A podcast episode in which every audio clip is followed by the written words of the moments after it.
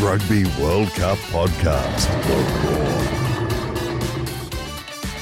This is Tony Harper, editor of theroar.com.au, and this is the Rugby World Cup special. I'm here with Christy Doran, our rugby editor. Hart, good to join you, mate. And we have a special guest again, Sam Worthington, Sam from Stan. Great to have you along, Wortho. We are in our luxury flat in St Etienne, having been on the road today up to Lyon and to uh, where the Wallabies are staying. And they had a very nice buffet at their hotel, but uh, unfortunately we couldn't partake, boys. Um, I, I have. I want to kick off with a question: What position will Eddie be in should he lose on the weekend?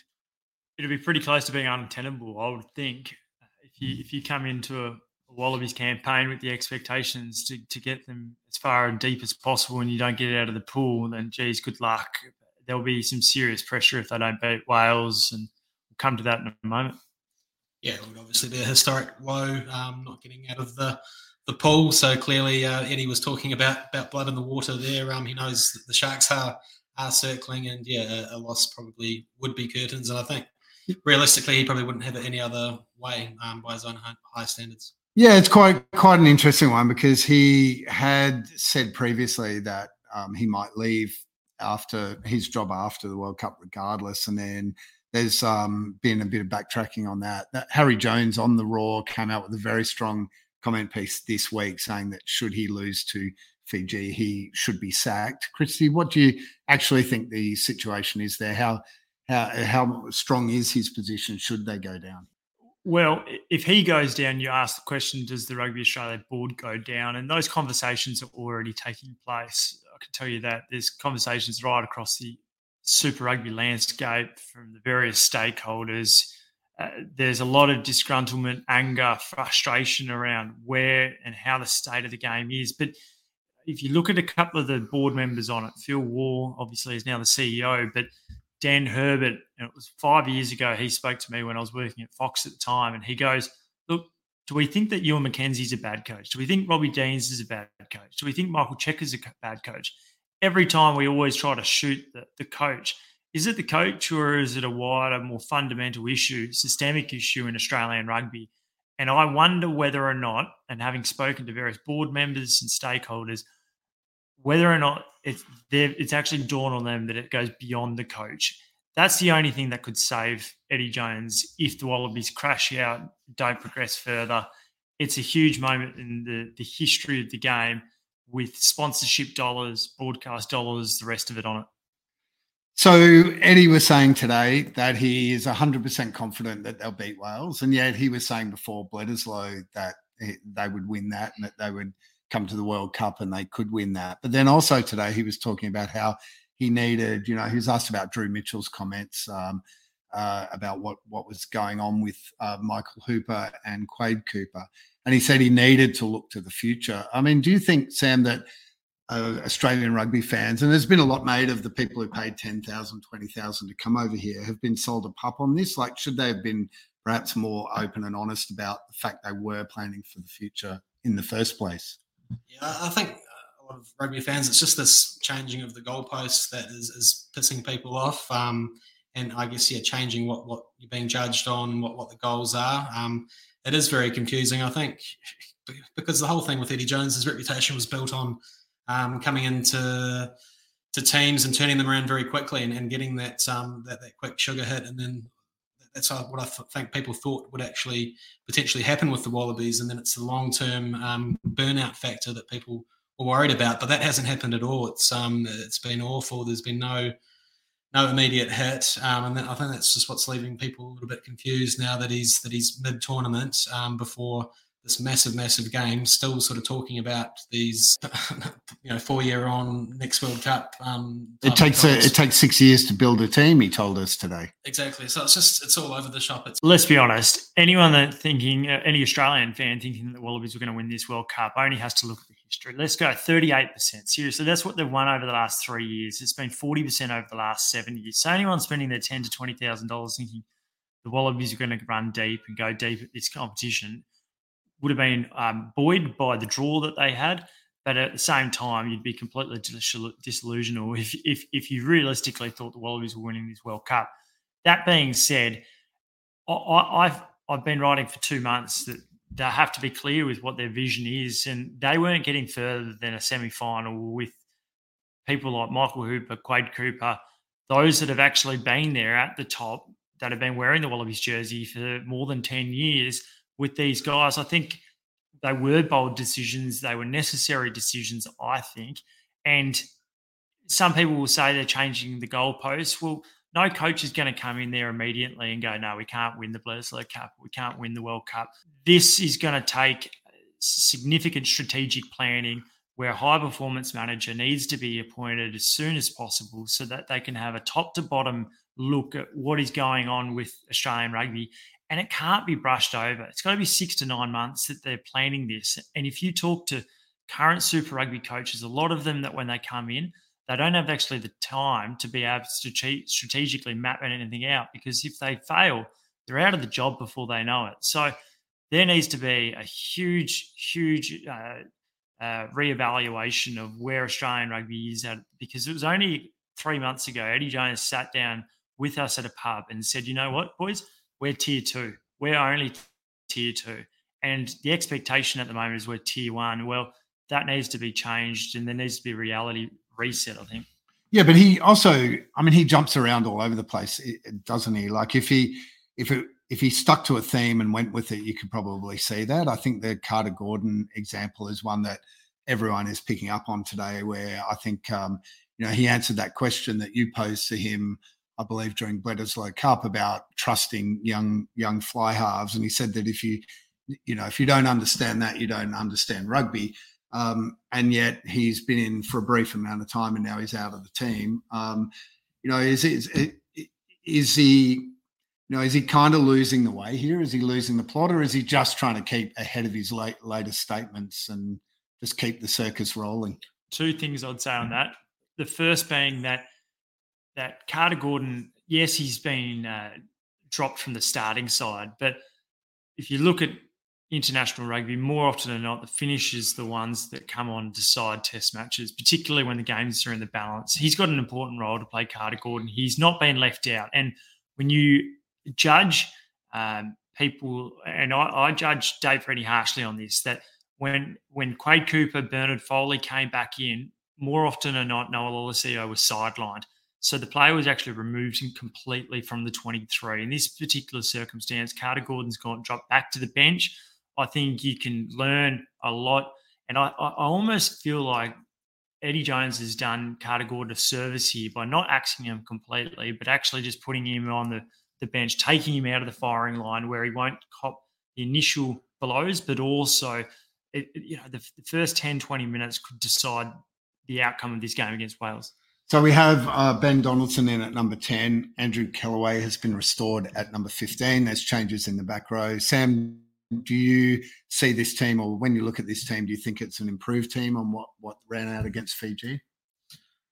I honestly don't think it matters a huge amount who starts at ten out of Gordon and, and Donaldson because the, the reality is they're not proven test candidates at the moment. I think whether the Wallabies can beat Wales is going to depend on other people. And I, am thinking it's going to be people like uh, Bt, Kerevi, um, that actually have to set the tone um, for, for this team, which you know sounds unusual. It's normally the forwards, but without Tupou and Skelton, I think it's those sort of people that are going to have to provide a shot of inspiration. Um, maybe nearly tried to put a bit of pressure back on on Wales because yeah, like I, I just don't see either of those guys taking command and and you know um, playing amazing games at number ten um, just yet in their careers. So I think they just need to be serviceable, and it's going to be other people that that decide uh, this test match. Like James Slipper I also spoke today, and I, I found it quite um, interesting that he put this down to a mentality issue. And I just can't believe you're at a World Cup that you're this far down the path. You've got Eddie Jones as your coach, and that you're still struggling with mentality. He said that they came out against Fiji, and the word he used was they were spooked. They they weren't prepared for what hit them. I mean, is this a failing of preparation you know, from a mental perspective, from a team that has three sports psychologists?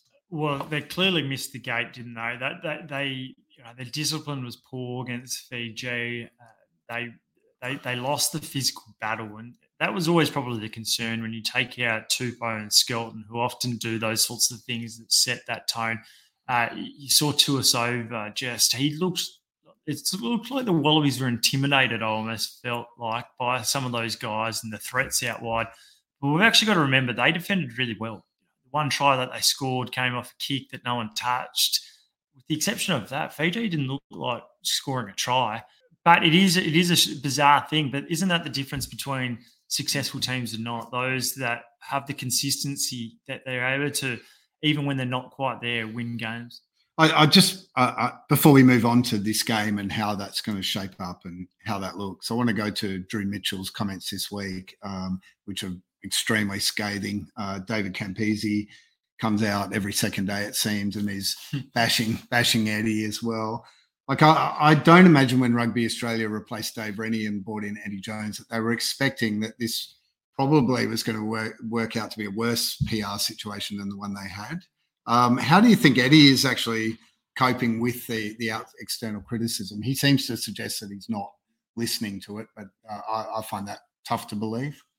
I think he's realised that this uh, patch-up job is more than that. It's a complete rebuild, and and I've heard from pretty good authorities that he did not think this task would be so difficult. But many a good coaches have come through the Wallabies and the various Super Rugby programs. Rob Penney, he was the Waratahs coach a year and a half ago, and he, he gets sacked, and then two and a half years ago, rather, he gets sacked, and then he ends up as the Crusaders coach. Doesn't that tell you everything you need to know about Australian rugby? That the best uh, domestic team in the world can supposedly hire the worst coach in Australian rugby history. Yeah, I found it interesting. I guess that Eddie Jones, uh, you know, was willing to be so sort of expansive about the broader issues in the game when you're two days out from this crunch test match. I think most coaches would be tunnel vision, just talking about the task at hand with Wales. And to me, he was sort of laying the groundwork for okay, we, we might lose this, and this is you know getting ahead of the the narrative a little bit. Um, I, if I'm a Wallabies player there, and he's you know some of the topics that I guess he's delving into. It's great for us in the media to, to you know, wade, him, wade down these different uh, paths. But yeah, it's just, uh, if I was a Wallabies player listening to some of that, I would be scratching my head a bit when Eddie's not, you know, not, not saying if he's going to be around in, in, in, three weeks' time, all of this stuff. Um, it's, yeah, it's a very muddled picture at the moment. Yeah, he he had some of his old uh, sparring partners from the British press there today. They turned up en masse after a three or four hour train ride. Smelling blood. Smelling blood, and he he likes to take that on. He's, you kind of sense that he is comfortable having those spars, and we've seen a lot of Eddie. Um, I I don't know. Did he look like more kind of concerned today than he has previously? No, I, I didn't think so. Actually, I thought he was pretty clear in in how he spoke and I observed him for the 10, 15 minutes before the press conference started, and he was a bit more jovial with his media manager, with a couple of people that came through. You compare that to a week ago where he looked so downcast and somber, and that was off the you know less than 24 hours after his captain Will Skelton had gone down. And I almost felt like he's thinking this is now it's he loves these sort of weeks, these sorts of challenges, but he's actually I know that they had another injury throughout the week in Max Jorgensen but to me, he was a completely different figure than he was a week ago. The Rugby World Cup on the Roar. The Roar Rugby podcast is powered by ASICS, the official performance apparel and footwear supplier for the Wallabies. You can find the Wallabies 2023 Rugby World Cup playing jersey now in store or online at ASICS au. Well, lads, we've spoken about Eddie and his state of mind, which is always intriguing. But how how do we see Wales lining up? I believe there were 12 changes that they've made to their, their starting lineup. Um, what are we expecting from them, Sam? Yeah, it's a funny one because as Eddie again touched upon today, um, they're in a, a, somewhat similar position to Australia, having gone through a, a period of turmoil. But we been so busy with so much going on in the Wallabies camp, like we haven't actually had as much time, I guess, to delve into the Welsh as we normally would for a game like this. But with Warren Gatland back, they're, they're, suddenly, you know, got a lot of clarity, I think, in what they're they're doing. They've got, um, you know, a, a, pretty experienced team overall. Um, they're, they're going to play pragmatic. They've got a dangerous back three when they do get some scraps. Um, and and yeah, clearly Dan Biggar, um, one of the best goal kickers in the world. So the thing with Wales, I, they're just not going to beat themselves, is, is how I view it, view it, And the Wallabies are very good at just beating themselves of late. So unless they unless they drastically turn around their discipline, um, yeah, I, I, find it hard to beat. That's going to be the key. If they, if they can keep the penalty count relatively even, then they're going to give themselves a chance. And and Christy, I think we need four tries, right? Like, is there any chance of that? Well, you need four tries to get a bonus point. And the Wallabies come into this game, they're on six points, along with Fiji, Wales, 10 points. The Wallabies not only probably need to, they have to win the game, certainly. Whether or not a bonus point, a bonus point helps. It, they're mathematically very much still alive if they don't. If they were to get a bonus point victory, a, a full try bonus point victory, uh, then then that would set them up nicely going into the, the quarterfinals. Just to, to add in on, on what Sammy's talking about, guys like Toby Faletau are finding some form again. is an outstanding back rower. Only six years ago, he's probably the best back rower, best number eight in the world almost at that time when he's playing for the Lions. But it's been interesting. Eddie's come in for this smash and grab job, and very rare has he ever come in at this late in the World Cup cycle. He was with South Africa in, in 2007, clearly with Jake White. But Warren Gatland does these sorts of smash and grab jobs all the time because he's been the British and Irish Lions coach, and he's actually had to bring guys together in a 10 week period and go, we've all got to come together at this last moment. There's going to be some changes. This is how we win. And South Africa, he did it. I know that they lost the series, but a, a phenomenal series in, in 17 against the Kiwis, uh, where they came from 1 0 behind to, to level it. Uh, they won clearly in 2013 as well, down under. So he's so used to these scenarios, and it's probably very different to Eddie Jones. Will there be much in the kind of coaching face off, I guess, you know, tactically? Um, how they how they set up against each other. I mean, they seem also to be well. Eddie Jones today said they were quite friendly. In fact, that when they were coaching against each other in the Six Nations, they'd often get together for a curry. Um, you know, who's going to end up with naan this weekend? Oh. um, yeah, look, I, think this is a great opportunity for Warren to exact a bit of revenge on Eddie. Um, his, uh, career record um, is pretty strong, pretty imposing there over over Gatland. But I think this will be the ultimate uh, chance for for Warren to get one one over Eddie. Um, but yeah, uh, you do expect Wales, you know, just just to come out and play a, a, a pretty. Um, I guess just boring, um, you know, conservative game plan. But maybe we will be surprised. What do you think, Christy? Do the Wales do Wales have more in their arsenal. I just don't think they're going to need to to go outside of their structures too much um, to, to beat this Wallaby side. We saw them actually quite clinical against Fiji a couple of weeks ago, where they were had very little possession territory in in the 30s on both cases. Yet they they scored what was it four tries and and used the ball and George North running onto it scoring tries. Josh Adams, Louis Rees-Zammit, uh, Liam Williams, phenomenal fullback. So they've got threats out wide, but I'm more curious about the mindset in this, where Wales are in pole position. They only need to grind out a victory, whereas the Wallabies will be taking it to them. And as much as Eddie Jones says we only need a win, and I think that's the case, um, rather than necessarily get bonus point, I feel that psychological difference will be will play into the Wallabies' hands because Wales will kick. Uh, they'll try to play a lot of contestable kicks. Dan Biggar will try to take shots. But but when you go into a game like that, the mindset's so crucial. This is where the one million dollars that the Wallabies and Rugby Australia have spent on psychologists is going to come in handy. And um, Eddie Jones last time, I last World Cup, got into a little bit of a war of words. Well, let's call it a minor skirmish of words um, with Gatland, and he suggested that he should enjoy his third and fourth playoff. Um, he was kind of reminded of that today, and he gave a bit of a wry smile. I mean, you think that uh, Gatland will really enjoy this if he can knock over Jones and consign him to an exit at the pool stage. Two veteran coaches could be a, their last World Cup campaigns. You, you never know, but oh, look, how good's the naan going to be next time?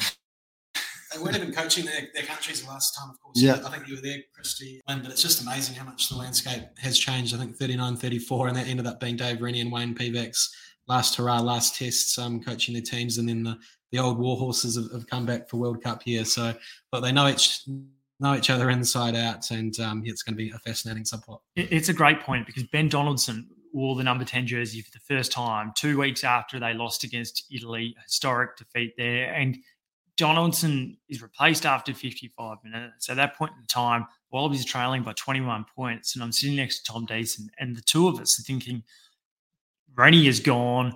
Start writing it up, and you know, bit by bit, we started looking at each other, going, "Oh dear, this is a rewrite." And the drama of the last five minutes was incredible. Little did we know that he, you know, a month, two months later, that Rennie was going to in fact go despite that last grasp uh, Lockie Lonergan steal on his own try line. But yeah, it's been an incredible 10 months. Uh, and I, I just feel like there's another twist to turn along the way. Rugby World Cup on the Roar. There was a big uh, bit of news in the World Cup last night, our time, when Antoine Dupont appears that he has had confirmed fracture to his jaw. Uh, there are various reports as to how long he'll be out. Um, some are saying that he may be back by the semi final. This happened in a game where Namibia lost 96 0 to the French, and there were like questions to the French coach about whether he should have actually been playing a superstar like that. Uh, Christy, what, what are your thoughts on the injury, how it might impact the French team, and you know the, the point around whether he should have indeed been playing against uh, that team? A bit to unpick there, but initially, red card, uh, upgraded yellow card. It should have been a straight red card, I thought, from Johan Deysel, the, the Namibian centre. It's a devastating blow if he's to to miss that quarterfinal. I, I think he'll be given every opportunity, and you probably run the risk and, and take that in there, um, knowing that he's so crucial to everything France do. But if they were to lose him, it means that they've already lost their his halves partner from Toulouse, Romain Ntamack. It'd be a catastrophic blow for a nation that's out to win their maiden World Cup.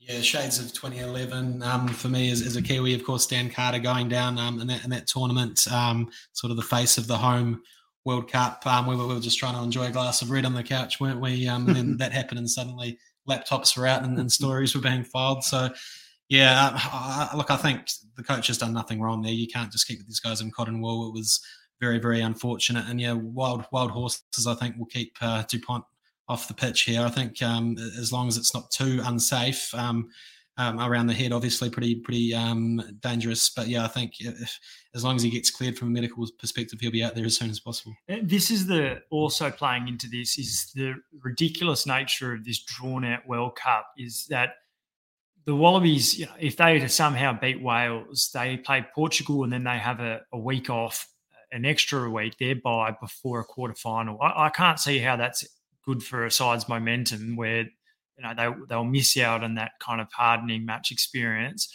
But but for France, they've got their hardest game by a country mile against the New Zealanders first up. Then they play a, a Uruguayan side that they're going to hammer every day of the week, and they were terrible and yet managed to win. Then they've got to play Namibia and then go on to play uh, what I think it's a week off, and then Italy it, it's not great preparation for a quarterfinal. You have to give minutes at various points in time, even and run that risk. It's an unfortunate reality of, of, of this World Cup, especially. I would have taken him off at halftime. I would have thought 40 minutes is enough. Fabien Galthié explained that he was going to make three type five forward changes in the in, at halftime uh, and then a couple more changes around that 50, 55 minute mark. I mean, it could have easily happened in the first half as well, right? Or is it a fatigue kind of tackle that that comes as as the game runs on? Uh, I think it is just just bad luck. I mean, these things happen. I guess from a French perspective, they're blessed with um, some of the best depth in the world. I think Baptiste uh, Couilloud, I think it think it is. I hope I got that right. Um, he's absolute class as well. So look, they're more than capable, um, even with um, without Dupont, of winning a quarter final. Um, and and yeah, and then hopefully getting him back for the, from the back end if you're a French fan. Right, and just one other piece of news: we're about to jump on the T1 tram out to the Zinedine Stadium to watch Argentina play Samoa. Uh, Argentina, of course, coached by Michael Cheika. Uh, another of David Campese's ideas is that Cheika should come back as overall head of Australian rugby. Christy, do you see a future in Australian rugby for for Check? I do, but I would have thought that that particular position could not be more unsuited to Michael Cheika. Um, uh, he's a he's a coach. He's I don't know how he. I think him being director of rugby for NTT uh, Green Rockets that lasted for about a year, didn't it? Because uh, he spent about 17 days there when he was expected for 250. He's he's not an organizer per se. Uh, this requires someone with organization ability, uh, a complete kind of understanding from grassroots to, to the senior management to the managerial aspect. That's not his role. He's a coach.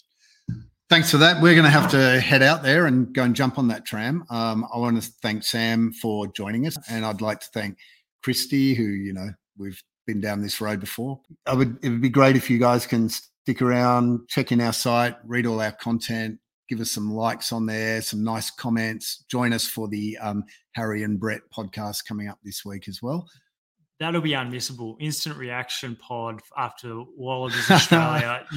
in all seriousness, it's, it is the biggest game in Australian rugby, certainly since the 2019 quarter final. But given mm. the high stakes uh, sense in Australian sport with Australian rugby, which is on a knife's edge at the moment, broadcast deals, private equity, debt, it's huge. There's so much on the line. Prediction? I've been more confident. I was not confident about the Australia Fiji game. You would have all heard that in the previous pod that we did, I'm sure. But I, I have been confident all along around Wales. I think it's a better matchup. And when the mindset, I think Australia win by six points. Semi neutral? I'd love to be proven wrong, um, you know, from self selfish reasons and non selfish reasons. But yeah, I'm going to have to give myself an uppercut for negativity. I think Wales just have sort of more clarity about their work at the moment and will be a little bit too organised, unfortunately. Hey, and just one thing before we go Sonny Bill has started referring to Australia as we. Are, are you doing that yet? I am not. Stay strong, I've, bro. Yeah, no, I've got maybe a, a quarter Australian at this point. I'm on my way. All right. Well, hopefully we can do this again soon. Have a great game. Let's go, Wallabies. And yeah, hope it works out how we all want it to. the roar.